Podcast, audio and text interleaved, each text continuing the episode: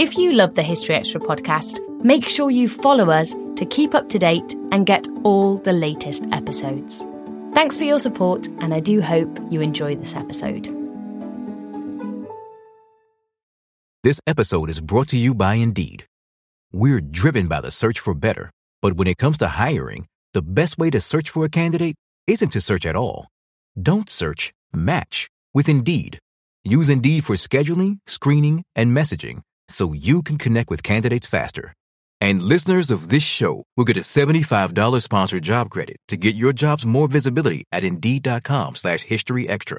Just go to Indeed.com slash History Extra right now and support our show by saying you heard about Indeed on this podcast. Terms and conditions apply. Need to hire? You need Indeed. Another day is here, and you're ready for it. What to wear? Check. Breakfast, lunch, and dinner? Check. Planning for what's next and how to save for it? That's where Bank of America can help. For your financial to-dos, Bank of America has experts ready to help get you closer to your goals. Get started at one of our local financial centers or 24-7 in our mobile banking app. Find a location near you at bankofamerica.com slash talk to us. What would you like the power to do? Mobile banking requires downloading the app and is only available for select devices. Message and data rates may apply. Bank of America and a member FDIC.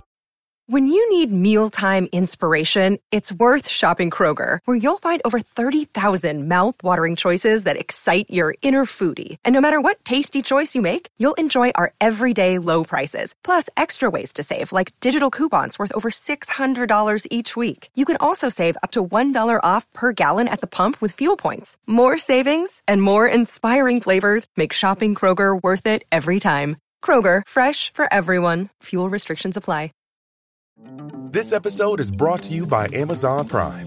You know Amazon Prime is not just a shipping subscription, right? It's got everything, including streaming TV and movies on Prime Video. And of course, Prime's fast, free shipping. Go from watching your favorite shows to getting your favorite things. Whatever you're into, it's on Prime. Visit amazon.com slash prime to get more out of whatever you're into.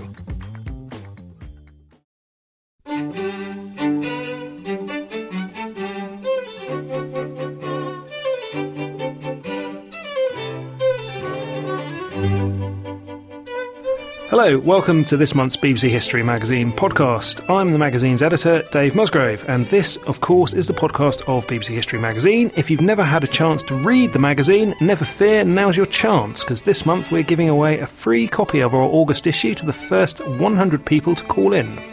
All you need to do is call 0844 848 0098, quoting the code HIGH30808, and you'll be sent a free copy of the mag. Unfortunately, this is only available to UK residents, uh, but it's a great offer. Now, back to the podcast. Coming up this issue. The fact that the English king called himself King of France was a constant reminder of the defeats of the past. That's Professor Anne Curry, who's taking us back to 1420 in the time machine this month. It doesn't necessarily answer questions, but it does make you look at it from a completely different perspective. And that was Ruth Goodman, who spent part of the last year living on a Victorian farm in Shropshire. After Cook was killed in Hawaii, we all felt as though we'd lost our father. And finally, I've been finding out what's new to say about Captain Cook.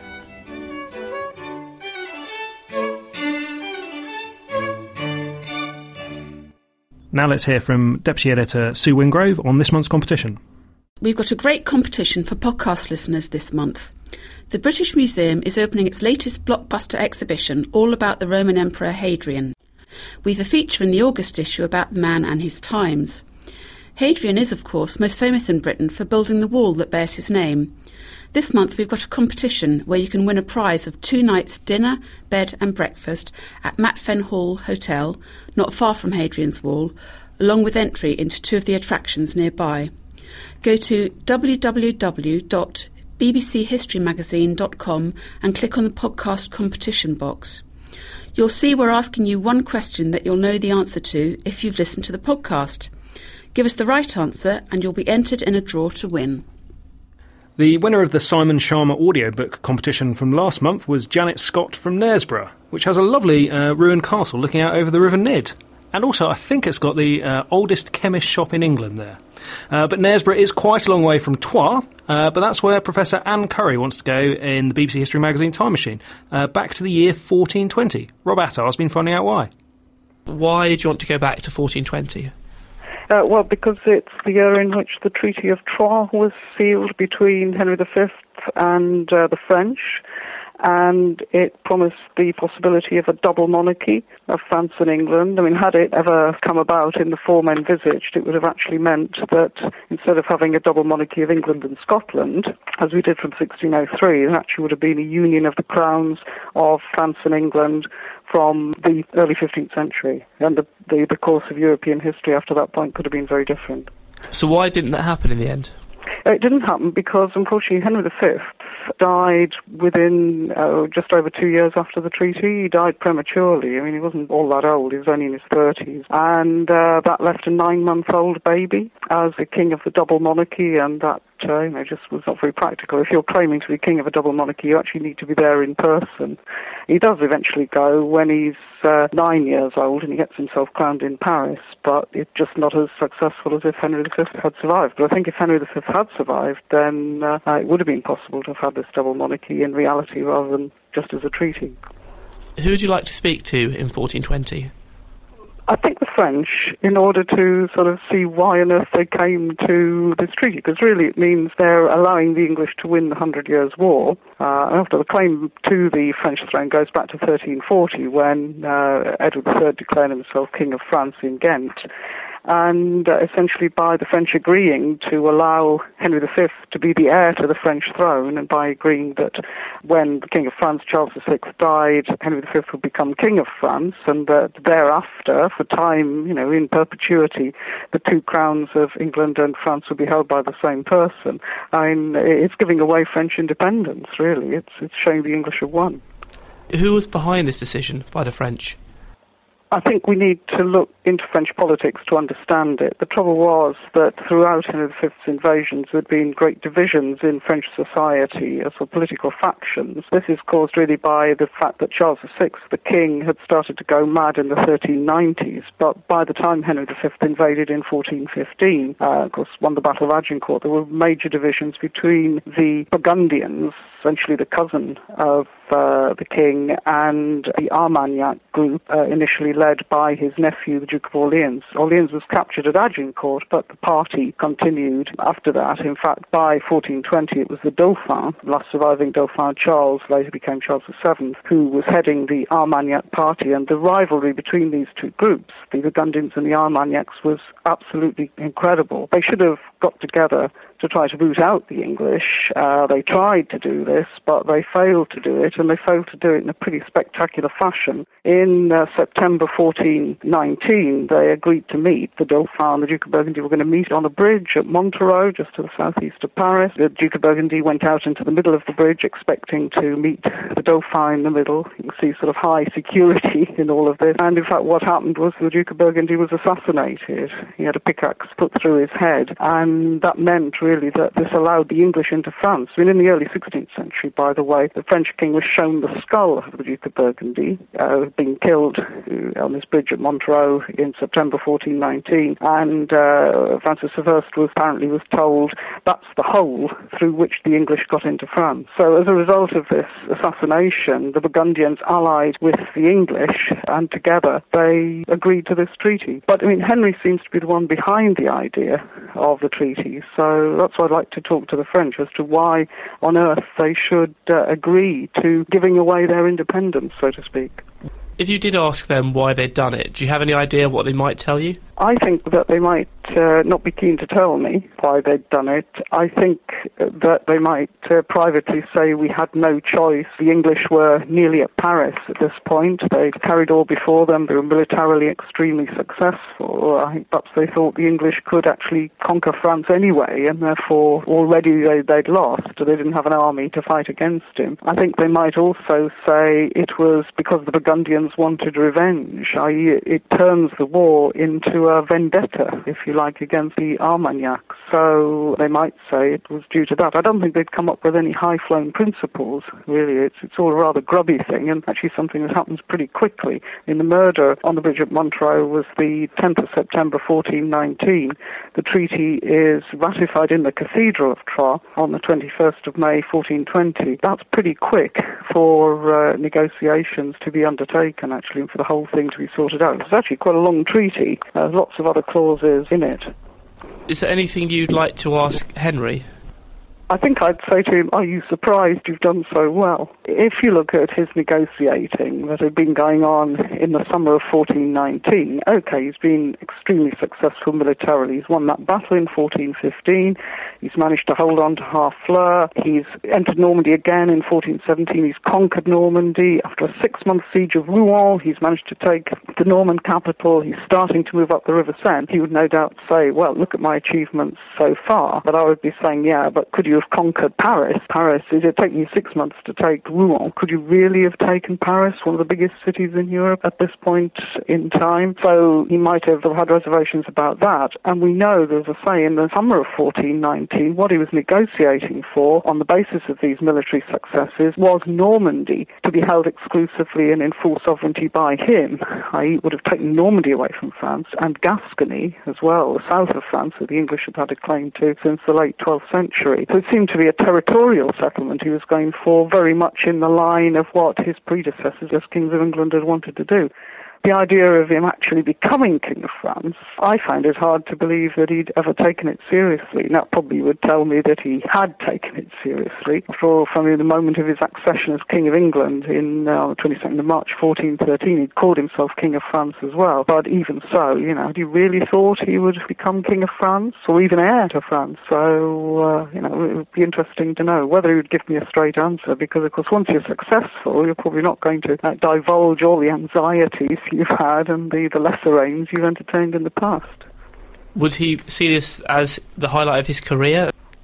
I think he would very much. So he was followed as well by the marriage a few days later to Catherine, the daughter of the French king, and he would be very optimistic for the future. In December, they made a big entry into Paris. He, alongside Charles VI, I think he would be feeling, this is it, you know, I've only got to wait for this uh, madman. Now, he's born in 1366, so I mean, he's nearly in his 60s. By this point, I think he thought it's only a matter of time. And anyway, I'm regent in the meantime because Charles Charles VI was incapable of ruling, and it was not only made heir to the throne of France, but regent of France as well. He's actually in control. I mean, I think he would feel he'd achieved a great deal in this.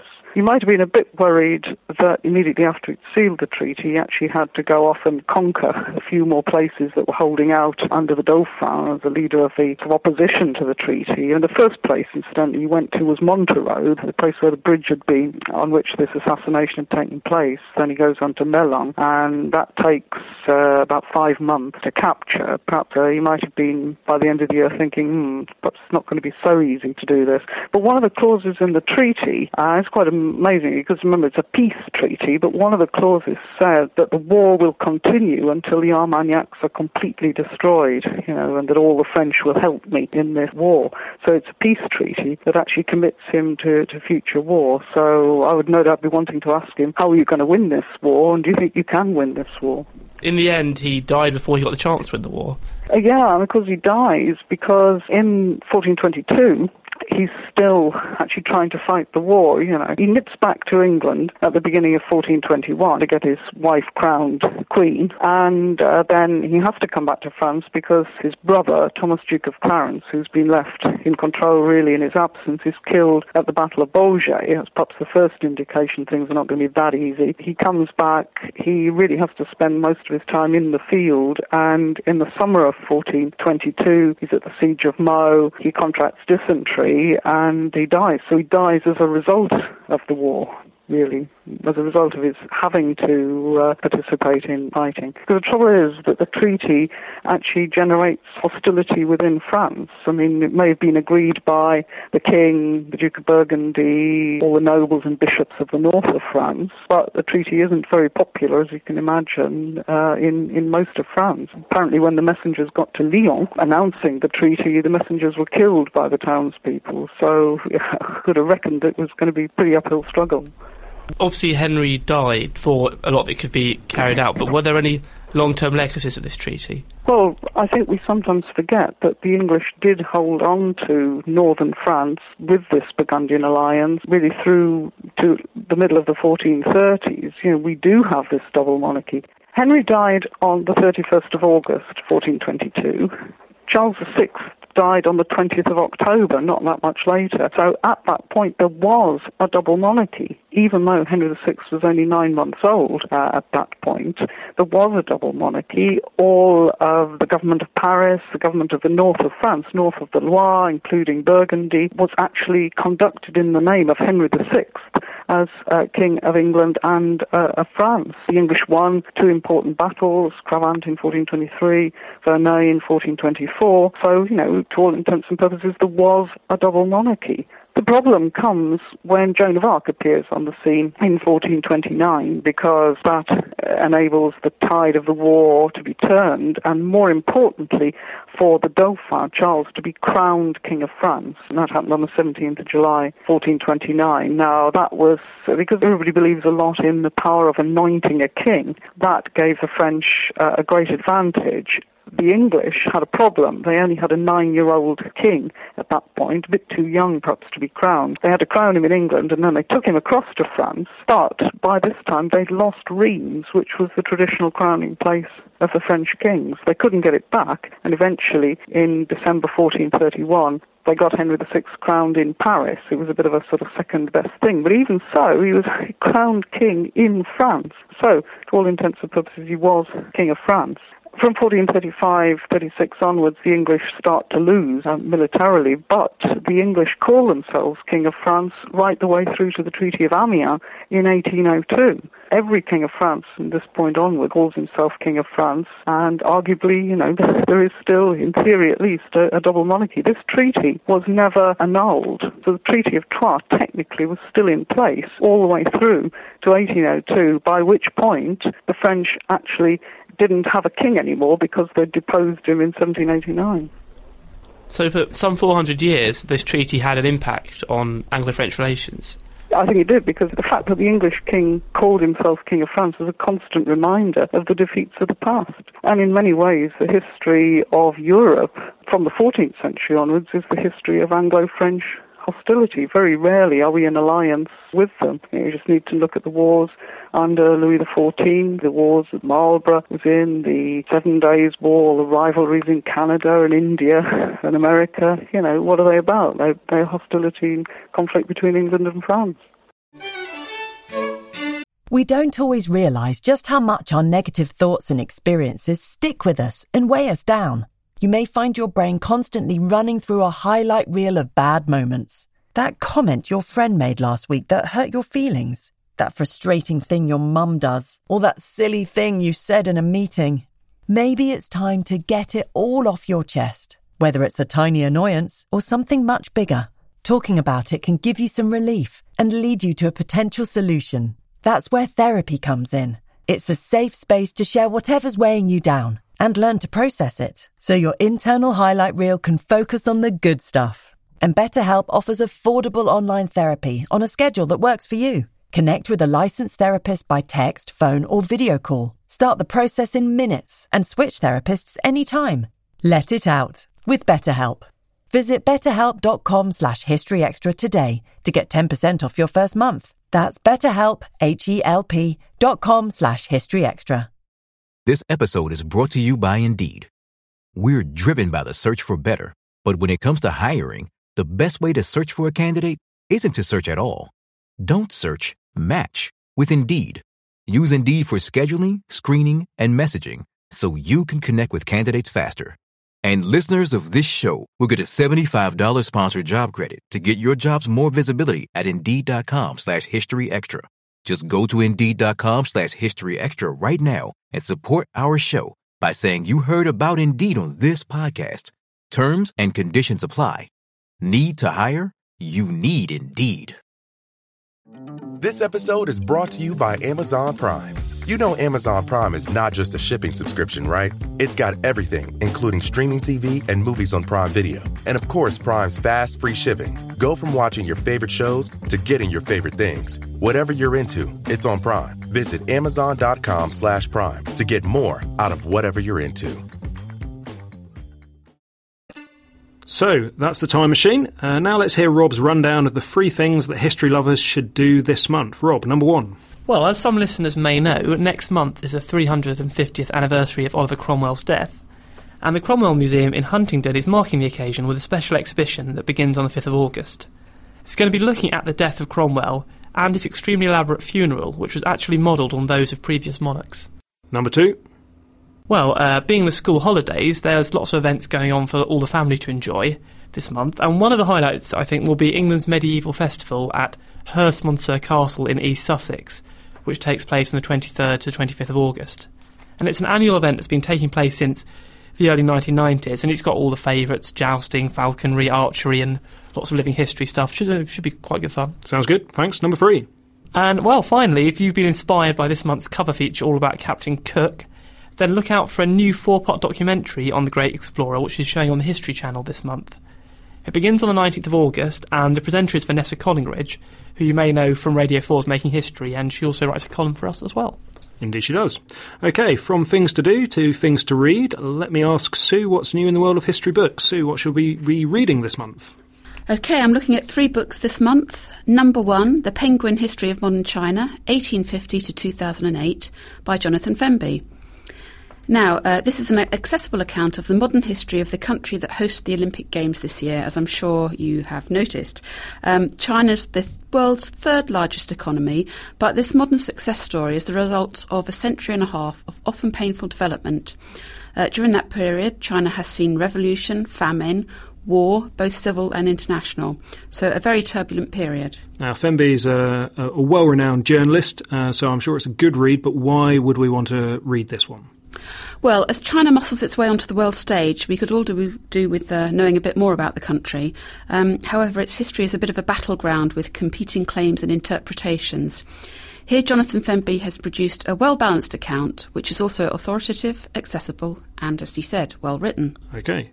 Your second choice is We Danced All Night by Martin Pugh, who's a, a noted academic and a member of our advisory panel. So, what's this one all about? Okay, this is a sparkling new social history of Britain between the wars. Um, this is a period that's been dubbed the Long Weekend because it was bounded on either side by global conflict.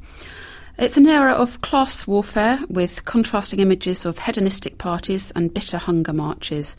So, a real time of contrast. It was also a time when modern consumerism was born and the car began to have a major social impact. And why is this book good? Well, it's aimed at the general reader. Um, it's full of colourful anecdotes and a social history with a human face. Good stuff. And finally, you're getting medieval. Yes, The Natural and the Supernatural in the Middle Ages by Robert Bartlett. Um, Rob Bartlett, you may of course have seen, was the charismatic but learned presenter on the BBC Four series Inside the Medieval Mind. His book looks at the Middle Ages, which are commonly held to be famously superstitious, uh, a time of miracles, magic, and God, when supernatural and fantastical creatures might exist. I I know it's good because I've read it, but what do you reckon? Well, it's good because he shows that in spite of this reputation, it's a time when people were also sceptical um, and there was inquiry and rational thought as well. And there's a chapter on Roger Bacon, the 13th century scholar, who argued that knowledge should be developed through experiment and observation. Like the series, it's engaging and thought provoking. Definitely a recommended read. Thanks, Sue. Now, aside from keeping on top of the ever increasing stack of books that lands in the BBC History magazine office, Sue has been finding out what Ruth Goodman has been up to on her Victorian farm. Today I'm talking to Ruth Goodman, who's spending a year living life on a re- recreated farm in Shropshire in the Victorian period. Ruth's a social and domestic historian whose previous TV work includes the series A Tudor Feast and Tales from the Green Valley, both for BBC Two. The latter explored life on a British farm in the 17th century. It attracted large audiences and had wide critical acclaim. So, Ruth, hello. Hello. How are you doing? Uh, we're doing very well, actually. Yes, enjoying the new sunny weather, thank goodness. Fantastic. Um, now, when I watched Tales from the Green Valley, um, I was amazed at the detail that went into it. It had a real feeling of authenticity, um, from the clothing to the food to the tools. So, how on earth do you go about preparing and researching a project like the Victorian Farm beforehand? You know, obviously books are, are just fabulous, and the Victorian period is so exciting because there's so much out there. I'm particularly addicted to women's magazines. Um, I've just found them a, a, there's enormous fountain of information about the ordinary and the domestic and the social and people's attitudes, what people are thinking, um, far more than you get in some sort of history book. I mean, um, yes, it must be so much more than the Tudor period, which of course is what you were doing Oh, absolutely. Yes. I mean, it, it's sort of a bit like being left let loose in a sweet shop. You know, after years and years and years of hunting and sifting and trying to, you know, from tiny little scraps to suddenly be sort of wallowing in great mounds of information. Um, now, you, you very much specialise in hands-on history, if you like. Um, Mm. you, you work with museums, historic houses, theatre and TV. Um, you were historical consultant for Shakespeare's Globe Theatre, um, and you run sort of educational workshops for schools and museums. Um, What do you think is the value of such practical projects? I think that what they really do is make you ask questions. Um, when you read books, which is fantastic, um, you know, you, you sort of get pictures in your mind and you think you're understanding something, and that's good. But if you then try and do something, it doesn't necessarily answer questions, but it does make you look at it from a completely different perspective. And you suddenly think, oh, hang on, um, I'm not sure I really understood this right, you know? And you start asking different questions of the source material. So, it, yeah, so it complements our theoretical knowledge. and, uh, Yeah, yes, most yes, definitely. I indeed. think it's, it's, it's, as I say, it's not about finding answers, it's about finding questions, finding ways of thinking. Yes, um, I, I was just looking at the um, the website for Tales from the Green Valley there, and um, there was a lovely quote from the Telegraph which said, um, "This should be compulsory for all school children struggling with their history lessons," um, which I thought was a great a great quote. Now, I spoke to you a couple of months ago, and you told me about the renovation you'd been doing on the farm and some of the domestic challenges you faced. Uh, you were desperately hurrying to prepare the farm for the busy spring season. So, how's that all going? Well, mostly good. Mostly good. Um, you know, we've got piglets, uh, we've got lambs everywhere, and castles fine. We had a bit of problem with chickens. Is our main our main, our main problem been chickens. Um, we had a neighbour's dog who got into the yard and took seven in half an hour. Wow. Broad daylight. so that's that's been a bit upsetting, really. Um, so that's the only down bit, but it's not the end of the world. Our turkeys, meanwhile, are doing brilliantly, and she's she's on a really big clutch at the moment. She's got eleven. So, sort of animal husbandry has been a, a big theme. Um, also. I guess you've been planting. I have, yes. Um, the garden's sort of up and running. It's it's not very large. We've kept it reasonably small because there simply isn't time Hmm. um, to do all of that. Uh, now that it's spring, I'm in the milking season. Um, I just, you know, struggle, frankly, to have enough time in, a, in any day. Yes. It's a huge amount of work. I mean, it's really exciting. I'm really enjoying the cheese making. Um, I've never made big cheddars like this before, and they're huge and they're vast and they're fun, and I get to use the most amazing Victorian press. Um, but it is just the number of hours it all takes is, yeah. the garden had to stay small, and I dare say it's going to get quite weedy because I just can't get out there as much as I'd like to. Now, I also found a great quote from the Sunday Express about Tales from the Green Valley, uh, which called it reality TV with educational value. Um, and I suppose, in a way, it is reality TV, but uh, without the sort of brainless celebrities and the backstabbing. Um, uh, hopefully, I mean, you're there with Alex and Peter, um, but it must be quite challenging being there and working together and, and facing all this together. Um, there must be times when it's a bit, it's a bit tricky. Yeah, I mean, actually, we all get on quite well, so it's not too much of a bother. And the other thing is that although we seem to be all working together, you know, you think we're on the project world, well, actually, we've all got very different jobs. During the day, you, you, you go for very long periods without seeing each other. Um, you know, I often don't see the boys from breakfast through till supper. Right. Which perhaps takes the pressure off and stops us getting grumpy with each other. Indeed, I mean, um, I, I loved with um, with the Green Valley how each episode ended with you all sitting down to um, a, a meal together, and it all seemed very cosy. so, um, thanks very much for that, and good luck with the rest of the project. Thank you. Well, that was social historian Ruth Goodman telling us about the Victorian Farm project that she's filming. The project runs until the end of August and will be shown on BBC Two later in the autumn. Finally, the cover feature in the magazine this month is about Captain Cook and the odd manner in which his untimely death was reported. Uh, Glyn Williams wrote that feature, and he's been telling me more about the famous explorer's life. Professor Williams, you have written a feature for this month's issue of the magazine, and it focuses on Captain Cook's death. Um, perhaps you could briefly summarise Captain Cook's life for us to start with. Yes, it follows a quite remarkable trajectory. He was born in the humblest of circumstances, son of a farm labourer in the northeast of England. He was apprenticed to the new uh, to the North Sea coal trade he rose steadily in that. And then I think one of the most remarkable and unexplained circumstances of his life, he turned down the offer of a mastership in the Whitby coal trade, a steady, reasonably well paid job, to join the Navy at the beginning of the war as naval seaman. No one has really fathomed why he did that. After the war, he served in Newfoundland waters. He really cut his teeth, I think, in surveying and charting in those very difficult waters. Spent five years there, and then was offered command of his first Pacific voyage. But still only a lieutenant, offered a commission, but the Captain Cook we refer to relates really only to his second and third voyages.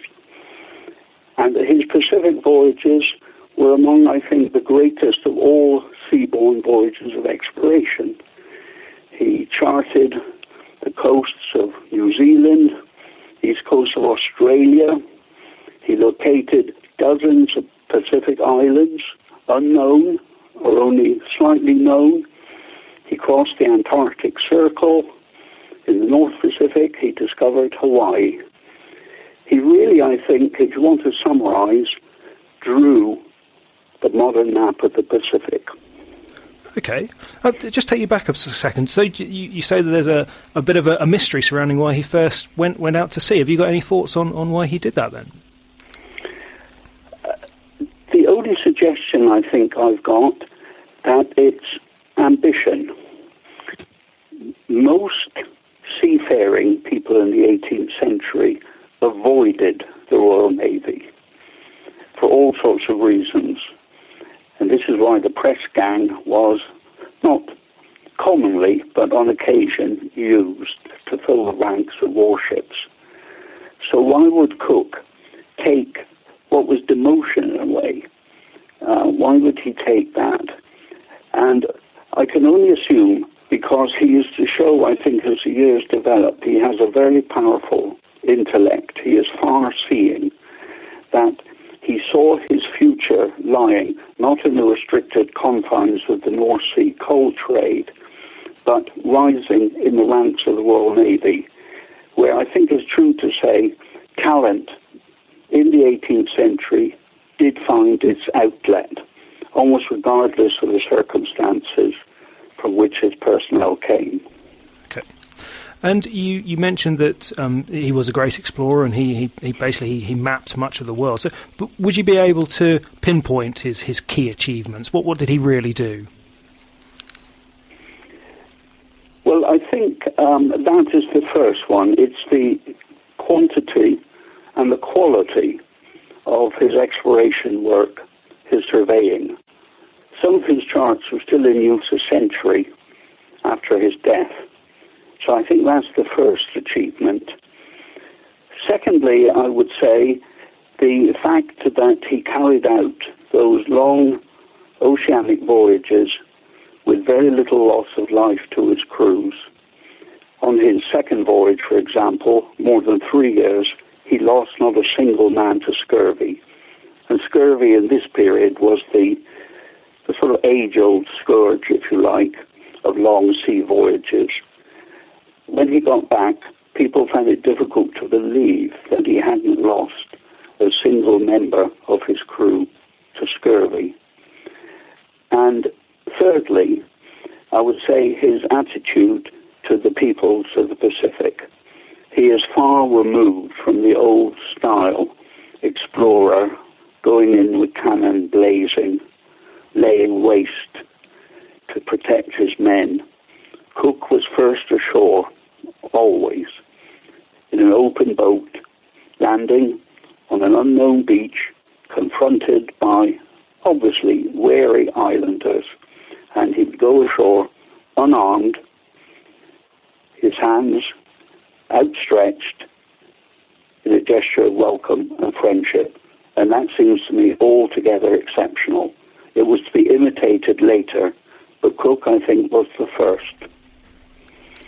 So, from the from the research that you've done on him, and obviously you've you've been working on Cook for, for some time, what sort of what sort of a man do you picture him as? Then, how how how do you see him as a, as a person? Yeah, it's a good question.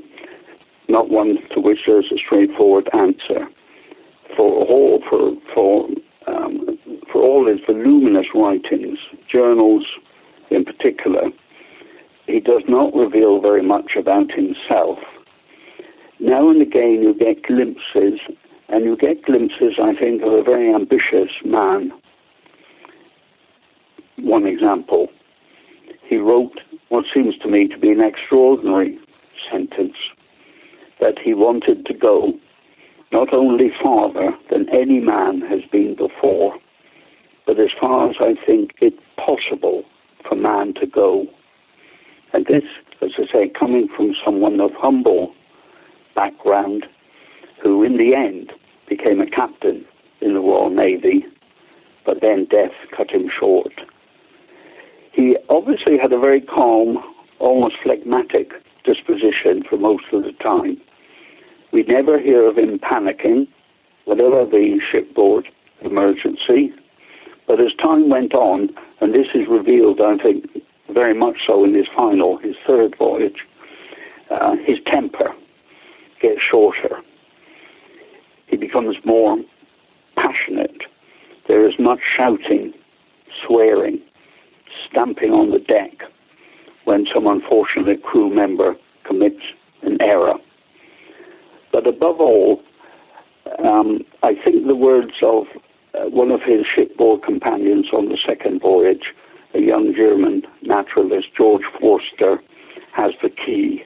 There was, he said about Cook, an iron perseverance. And that sums up Cook for me. Okay. Did his did his men on, on board ship respect him? What, how did they did they did they like him? What, what what sort of sentiments did they express towards the man?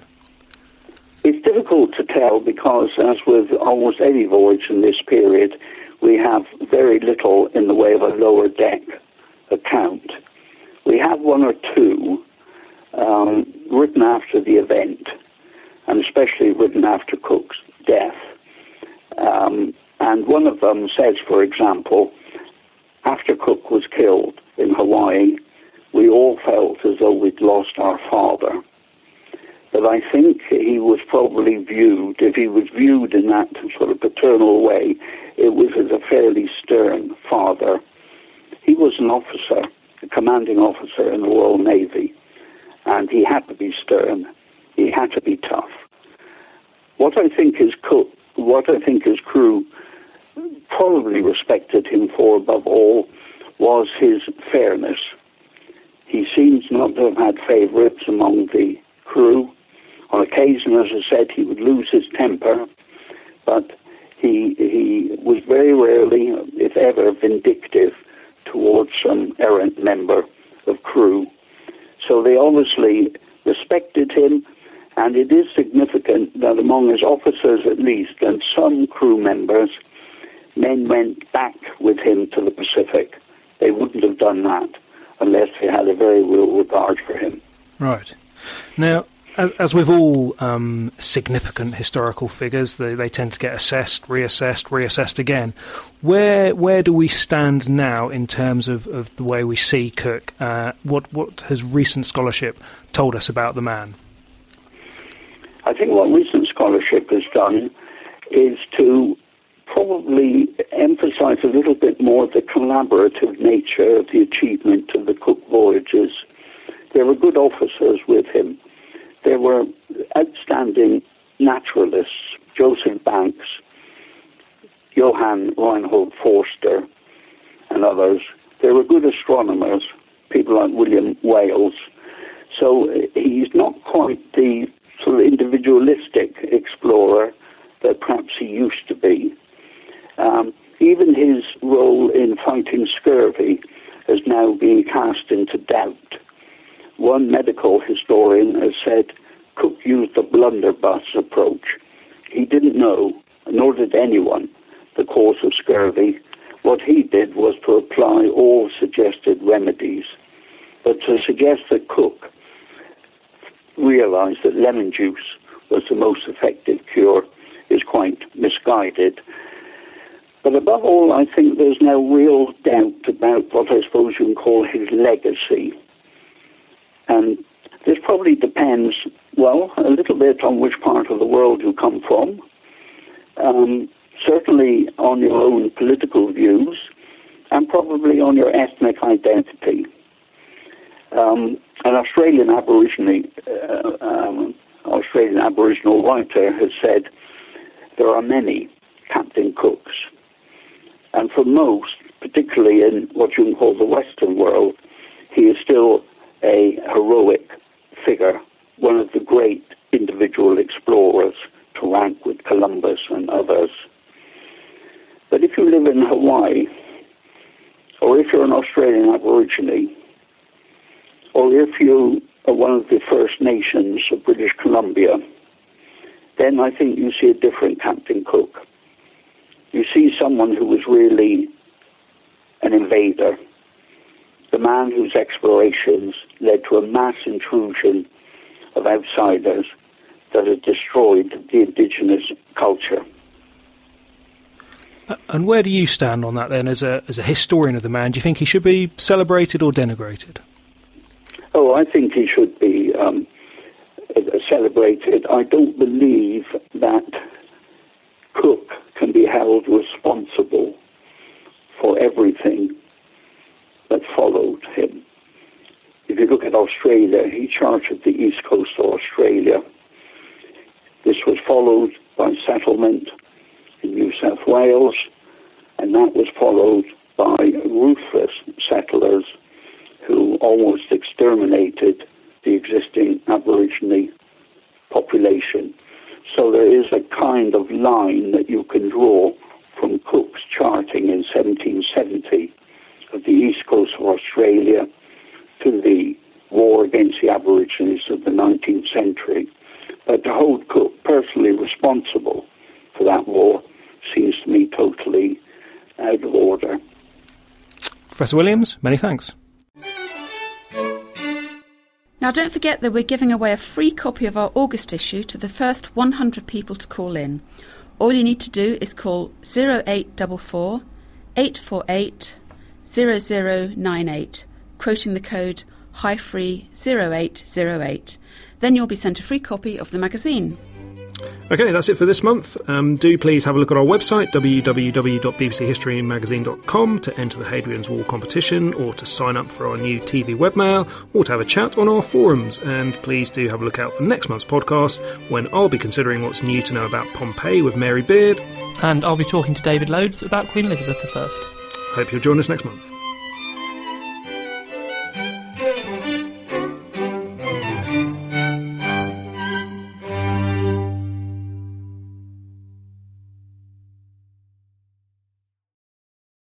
A collision between a Chinese jet and an American spy plane.